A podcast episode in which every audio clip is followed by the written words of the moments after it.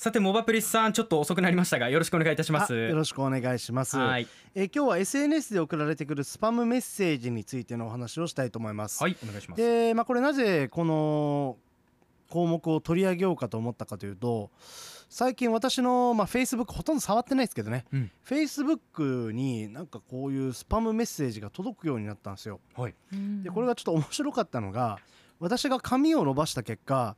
明らかに私のことを女性と勘違いしたスパムからメッセージが送られてくるんですよね。でこのまたメッセージがね、まあ、すごい言葉が並んでてうん。私はあなたが信じられないほど美しくてたたまらない笑顔を持っていることを認めなくてはいけません。多分私はあなたを美の女神と呼ぶべきですとかね。でこれあとマジで書いてるんですけどあなたがどれほどシンプルで幸せか見せてください。うわーってうわーって書いてる。んですって。これ言葉文面で。もおかしいですよねなんかね。言葉もおかしいし、まあねこコメント入ってたんですけど、うん。まあ、このアカウントが多分凍結されてね、まあ、そのスパムっていうことで、まあ、それでもうこれは見れなくなってるんですけど、うん。もうスクリーンショット撮っておいてよかったなと思って。私それ見てすごい爆笑した覚えがあります確か。そうそうそうねまあこういう形で、まあ、皆さんもね、まあ、スパムメッセージとかスパムメールみたいなものが届くことっていうのはあると思いますが、うん。じゃあこのスパムってなんで届くのか誰がどういう目的でやってるのかみたいな話をちょっとざっくりしていきたいと思います。はい。でこれ語源としてはですねあのスパムって聞くとやっぱりポークランチョンミートをね、えー沖縄県民うちなんちゅはイメージすると思いますがはい。実はこれ元ネタの元ネタなんですよ。この、えっと、インターネット上で行われる迷惑行為のことをスパムと呼びます。はい。はい、なので迷惑メールのことをスパムメールと呼んだり、はい。まあ、こういう迷惑行為でねえーこういうメッセージを送るアカウントのことを、まあ、スパムアカウントと呼んだりね、まあ、あの何かとスパムっていう言葉がつくんですけどこれ元ネタは、えっと、イギリスのコメディアンの、えっと、モンティ・パイソン、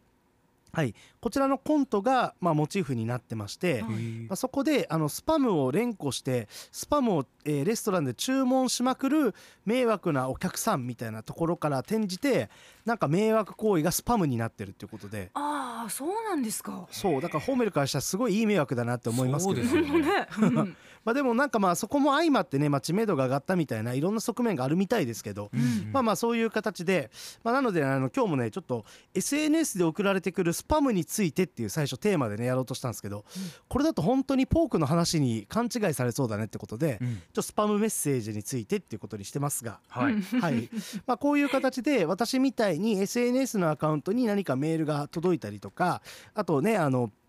ショートメッセージで最近届くスパムっていうのもありますよね。うんうんはいでえっとまあこういうものはじゃあなぜ送られてくるのかっていうと、まあ、ちょっと時代時代によっていろんなパターンがあるんですけど、まあ、最近話題になっている Facebook などでねこういう届くメッセージはロマンス詐欺ですね。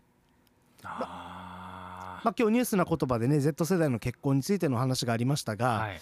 まあ、こういう形でねあなたは本当に素晴らしい美しい綺麗だ結婚してくださいみたいな求愛のメッセージが送られてきて、うん。でそれを信じてしまった人が、まあ、例えばあなたと結婚したいんだけれども私は今外国にいてどうしてもこの日本で結婚するためにはお金が必要ですと。そのためにお金を振り込んでくださいって言ったりとか。うんそうですよね国際ロマンス詐欺とかっていうのはもう本当国境を越えてあちこちでやり取りされてますもんね。そうなんですよね。でまたですねあの逆にちょっとこれは男性がターゲットにやりやすいんですけどセックストーションというですね性的な脅迫という犯罪もありまして、はい。えー、と逆にですね、まあ、あの中年の男性なんかが若い女性からメッセージが届いてであなた素敵です私と周囲のダンディーな男性が好きですと仲良くなってくださいとラブコールを受けてで SNS で仲良くなってメッセージのやり取りをしているとお互い裸の写真を送り合おうみたいなこういう提案が来るんですよね。はい。で鼻の下伸ばしてこういう裸の写真を送ってしまうとそこから脅迫されるうんみたいなパターンもあります。うん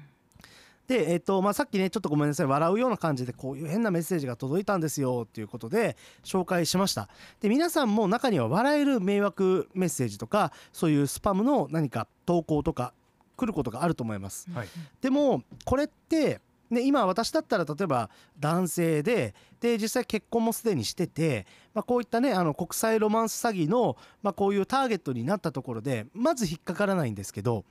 例えばなんか運悪くですねいろんな要素が重なった結果普通であれば信じないようなメッセージを信じてしまうってことって人間あると思うんですよ。はい、うん。だからあの例えば宅急便とか、えー宅配業者を装ったスパムメッセージが届いて、ね、ここから荷物を確認してくださいと。慣れてる人だったらこれもうスパムだな見なくていいなっていうことで相手にしないと思いますが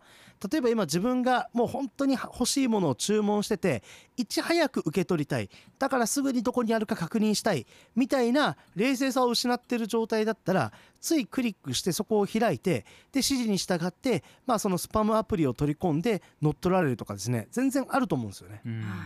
だから例えばですけど、まあ、一例で言うと占いとかでですね待ち人みたいな欄とかありますよね。はい。そこでいい出会いがあるかもみたいなね。例えばそういうものがあったりあとは結婚についてすごいコンプレックス抱いてて早く結婚しないといけない。でそれが自分の中での宿命みたいになっているような状況だったらこういうメッセージが来た時にもしかしたら藁にでもすがる思いで信じてしまいたい人っていうのも出てくるのかなと思いますし。はい。あとは、えっとまあ、私が実際相談を受けた例だと、えー知的障害がある方で、えっとまあ、スマホとかも使って、まあ、仕事もしているんだけれども例えばこういうメッセージが届いた時に、まあえっと一般的なえー認識であれば、まあ、これ間違いなくスパムだ、ね、あの桜井翔です、えー今困ってます。助けてくださいっていうメッセージで、うん。いや桜井翔がこんなメッセージ送るわけないだろうってねすぐに判断する人も多いかと思いますが中にはこれを信じてしまってですねはい。あ翔くんが大変だと。もうピュアで優しいですからね、うん。えー私が救ってあげないといけないってことでなけなしのこうお金を振り込んでしまってそうすると家族とか職場の人たちから、まあ、その人たちも悪気があるわけではないんだけれどもえ振り込んだのなんでみたいな感じで、まあ、ちょっと責められるような形になって、まあ、そこからちょっと自信を喪失してしまいっていうね仕事に行けなくなったみたいな話を聞いてうん。すごくちょっと胸が痛みましたね。はい。うんまあ、だからちょっとすいませんちょっと入り口の方でね、まあ、ちょっと笑いながらこういうメッセージがあったんですよっていう話をしましたが、うん。まあ、実はまあこれって笑える人もいれば笑えない状況の人もいたりとか、はい。もうその人間、えー心とか時間とかお金とかに余裕がなかったりするとなかなか冷静な判断とか合理的な判断ができずに、うん。もしかしてと思って踏んでしまう可能性があるので、はい。これ本当にねちょっと皆さん私も含めてですけど改めて気をつけたいなというはいまあちょっと事案でございます。今日のテーマについてアンケートも立ち上げていました SNS を通してスパムメッセージが送られてきたことがありますかと聞きまして112票の回答集まりました。ありがとうございます。スパムメッセージ送られてきたことあると回答した方は87%ないと答えた方13%という結果でした、えー皆さんからリプライ欄でもどのような対処をしているかということでねいただきました。サリーはスライムスさん。SNS のアイコンが綺麗なお姉さんだったら一旦プロフィールまで見てから通報ブロックしてますっていうね、まあ、多分もう本当に手慣れた感じでいくんでしょうね。さっさっさっさっとね。ね。そうですね。うん。ノベンバーさんツイッター社に報告した後に削除していますということです、それから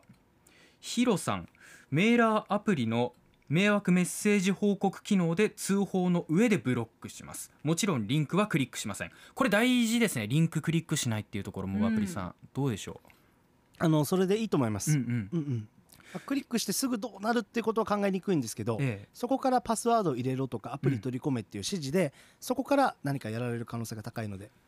そうか浩二佐藤さんはまんまと AppleID 乗っ取られましたっていうね、えー。ちょっと被害の報告なんかもあったりするんですよね。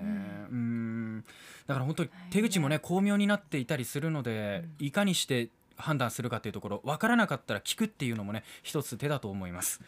モアプリさん今日もありがとうございました。ありがとうございました。